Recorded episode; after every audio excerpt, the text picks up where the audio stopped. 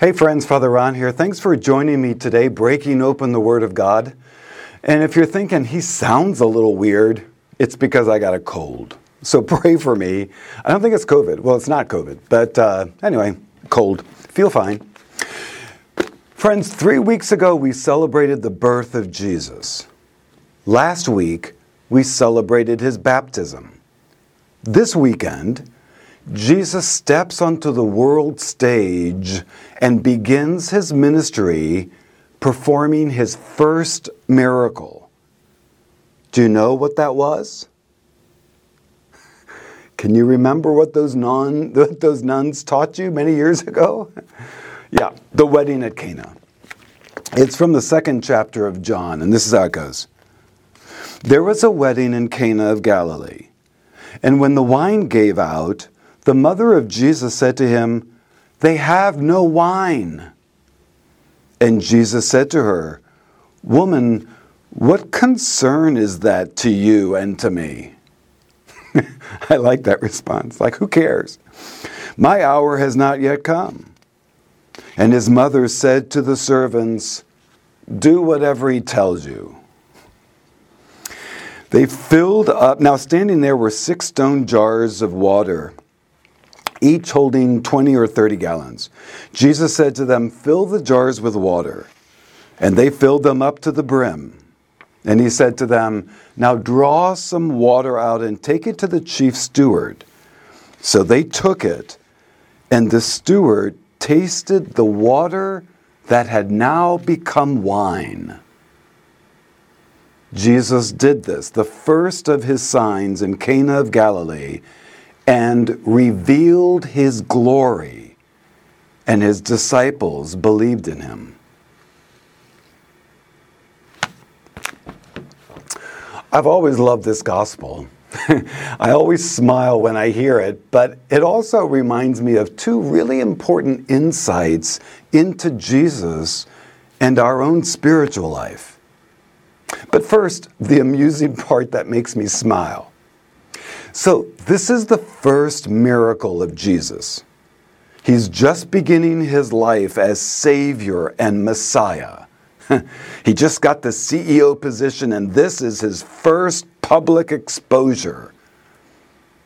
So, you'd think the first miracle to impress everyone and show everyone his power and that he's truly the Son of God would be, I don't know, something grand and breathtaking. You know, raising someone from the dead, making a blind person see. But no, his first miracle is about helping people party and get drunk at a wedding. That's his first miracle, really? Not high up on the list of things to do as the Son of God. But then I love Mary's response when she comes to Jesus and asks him to do something when they run out of the wine. And Jesus looks at her, kind of befuddled, I'm guessing, and all but says to her, Really? and you're asking me because um, I'm sorry, I don't work here. I'm just a guest. I kind of think Jesus might be a little put off by it. I don't know. But it's Mary's response that just cracks me up. She just nods without saying a word. She spins on her heels and tells the waiters nearby, Do whatever he tells you, and then walks on.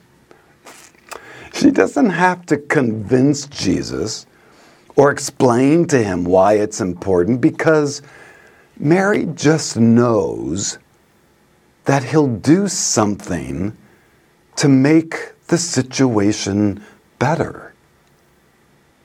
You know, Jesus can't not respond to anyone who comes before him in need, however small or indifferent it might be, like in this gospel.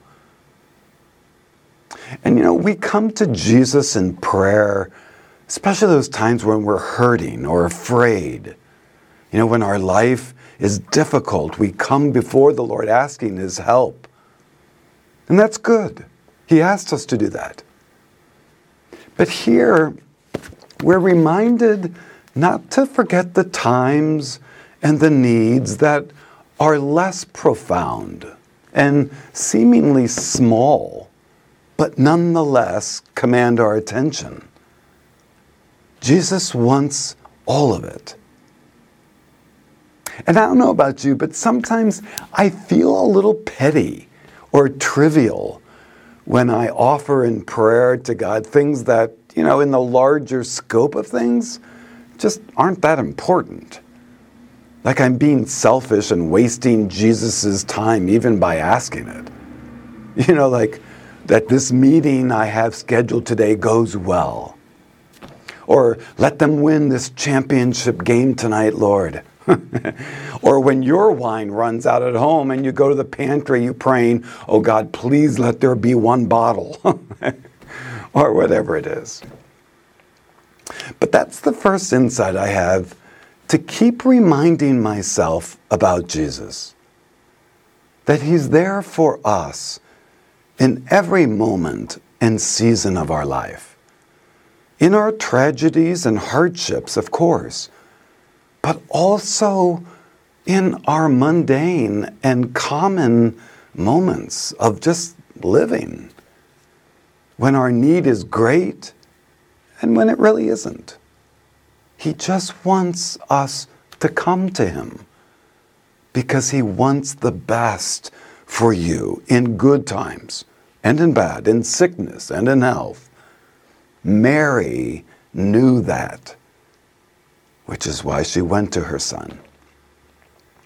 But it makes sense, doesn't it? I mean, it's like a good friend. You know, think of someone in your life who's really a good friend of yours. When tragedy hits your life, isn't it this person, this best friend, that we reach out to immediately? And that friend, no matter what they're doing, drop everything and is there for you in love and support.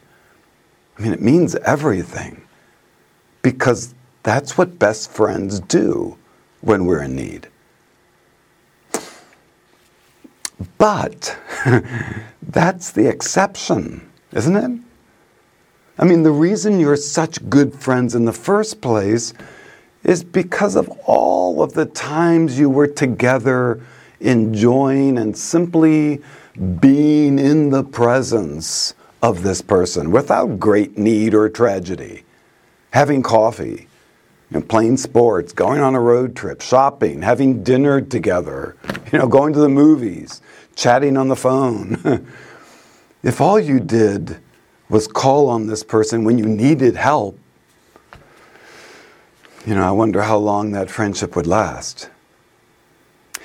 Friends just want to be together, however simple and ordinary the circumstances. Which brings me to the second insight. It's the reminder, I'm aware of time, it's the reminder that the presence and the glory of God with and around us is so often revealed in these simple and ordinary things. You know, I mean, let me read that last line of the gospel again. Jesus did this, the first of his miracles in Cana of Galilee, and revealed his glory. Really? Turning water into wine? Seems more like a parlor trick than a miracle of power and glory. Like, why not raise someone from the dead as his first miracle? That would get people's attention. You know? Or any of the miracles he does later on make the blind man see, cure diseases, pull a screaming demon from a possessed man. But this seems kind of let down as his first miracle. Rather simple and trite. Kind of no big deal, really. You know, like, like a setting sun bathing the sky a crimson red, or a giggling child rolling on the carpet, or what biking a favorite trail with a good friend or a singing bird out on the porch.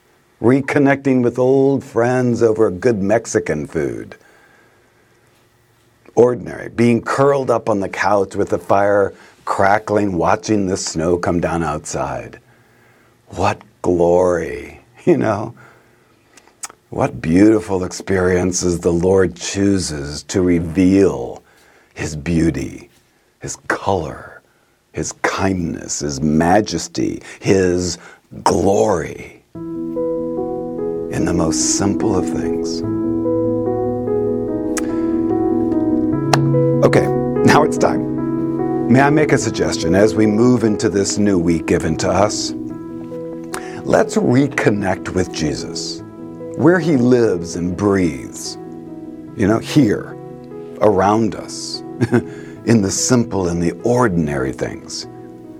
Take a walk with Him. Meet Him at Starbucks and just chat a little bit.